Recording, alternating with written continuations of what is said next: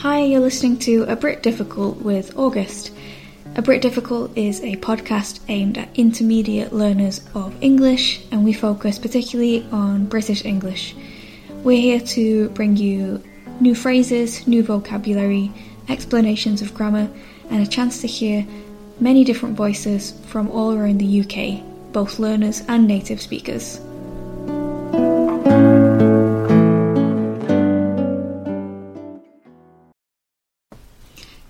Welcome back to A Brit Difficult. As promised, today we're going to start a little new mini series where I'll introduce some of the regions of the UK. Um, we'll be starting with England, as this is the country that I'm most familiar with, as I'm from England, and we're going to start in the northwest, which is actually the region that I am from also.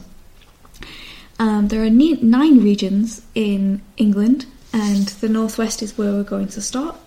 Um, when I say North England or Northwest, you might be thinking of northern accents that you've heard in the media. Perhaps the most famous one is Game of Thrones, the Stark family. The way that Jon Snow and some of those characters speak. That is actually closer to a Yorkshire accent, and we'll cover that next time. We'll have a look at Yorkshire and some of the things about Yorkshire next time. But today I'm going to introduce a little bit about Northwest England, about the major cities, um, which uh, areas are considered part of Northwest England, a little bit about the accent, some famous people that you can search on YouTube to hear their accents, and a tiny little bit about our history, just to give you an idea of what the Northwest of England is like. So, to begin with, what consists of or what areas make up the Northwest of England? Um, the areas that make up the northwest of England is uh, are um, Greater Manchester, uh, Lancashire, Merseyside, Cheshire, and Cumbria. So the main big cities uh, would be Manchester, Liverpool, Chester, um, Blackpool. There are also some other quite large towns and cities such as Bolton, Oldham, Salford, uh, Wigan. Um, so many places that I'm probably just forgetting right now. Um, but these are some of the major ones. Uh, Lancaster, that one has just come to me. That was uh, historically the capital of this part of England, um, way back in, in the olden times. Um, we don't really have um, capitals of, of regions uh, in, in the UK or in England. Uh, I know that, for example, um, when you think of a country like Spain, which has many regions, there is often a capital. So the capital of Andalusia, for example, would be Seville.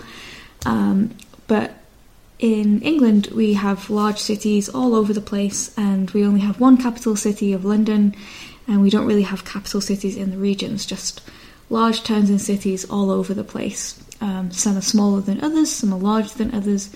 It just depends where you are in the country. So, historically, the Northwest was a place where there was a lot of industry, particularly in cotton. So, there used to be a lot of factories um, and a lot of cotton produced here.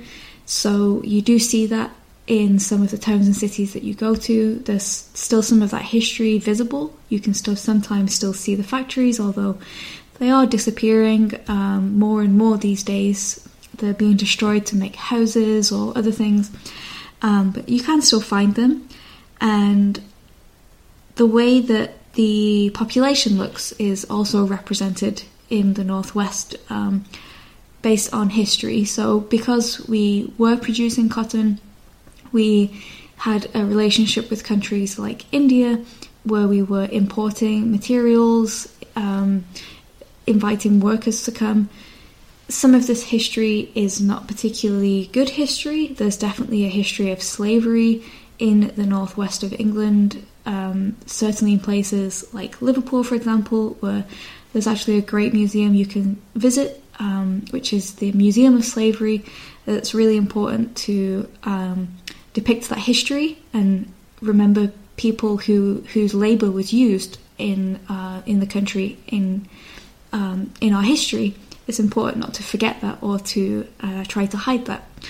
Um, but it means that we've got certain um, people who have immigrated to this part of the country, and so there are certain ethnic groups that you will find here, and that has helped to make up um, some of the uh, people that you will find here in the northwest of England. Um, so that's a little bit about the, uh, the history of the northwest. Um, apparently, the the weather here is close to the average temperature of England. So if you come to Manchester, Liverpool, uh, Chester, somewhere like that, you'll probably get a good idea for what the weather in England is usually like. Manchester, in particular, is famous for getting a lot of rain, but I think that England is quite famous for having a lot of rain in general anyway. Um, so, a little bit about the accent then. Um, you might not be able to tell with my accent, but I'm actually from Bolton, which is part of Lancashire historically. Now we are part of Greater Manchester. Um, and the way that people in Bolton speak, and sometimes even that I speak, um, it does have this northernness to it. Um, there are certain things we don't pronounce the same as other parts of the country, certain words that we say. Um, for example, I don't strongly pronounce my T's in certain words, so I would say photo instead of photo for photograph, um, which people make fun of me for. Um, so it's very common to hear in Bolton, for example, um, people dropping the letter T in a lot of words. And um, I think the best way to hear and get used to the northern accent is to just hear examples of people speaking with that accent. Um, and a great way to do that is to look up certain celebrities on YouTube, just because there's going to be a lot of um, material from interviews and things like that where you'll be able to hear um, hear them speaking. There's probably going to be subtitles, and um, it's just a good way to to naturally hear somebody's accent. So, just thinking of a few people off the top of my head, um, from Bolton, where I'm from, you have, for example, Paddy McGuinness, who is quite famous on TV. He tends to be a host of game shows. Um, thinking about music that's becoming more popular recently, there's um, kind of UK rap or grime that's becoming more popular, and there is a artist called Aitch, which is spelled A I T C H. Um, who's from Manchester, I believe, um, and you'd be able to hear his accent if you uh, YouTubed a few of his videos. Um, staying with music, you've got um, quite a famous group from Manchester called the 1975. If you listen to interviews with them, you can hear the way that they speak and even the way they sing in their songs is um, uh, you can hear that Manchester accent. Um, if we're thinking about Liverpool, um, You've got people like Cilla Black.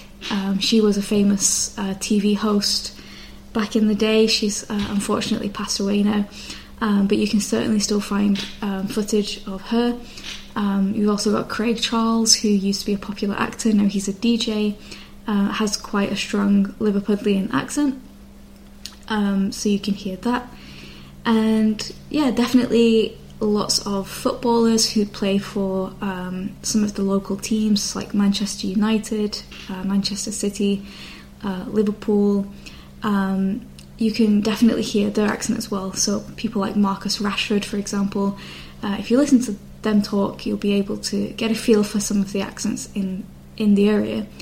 Um, even just between these regions um, or parts of the northwest, um, you can hear quite a lot of differences. So the way that people speak in Greater Manchester is different to people in Lancashire, which is different to people in Merseyside, and different to people in Cumbria.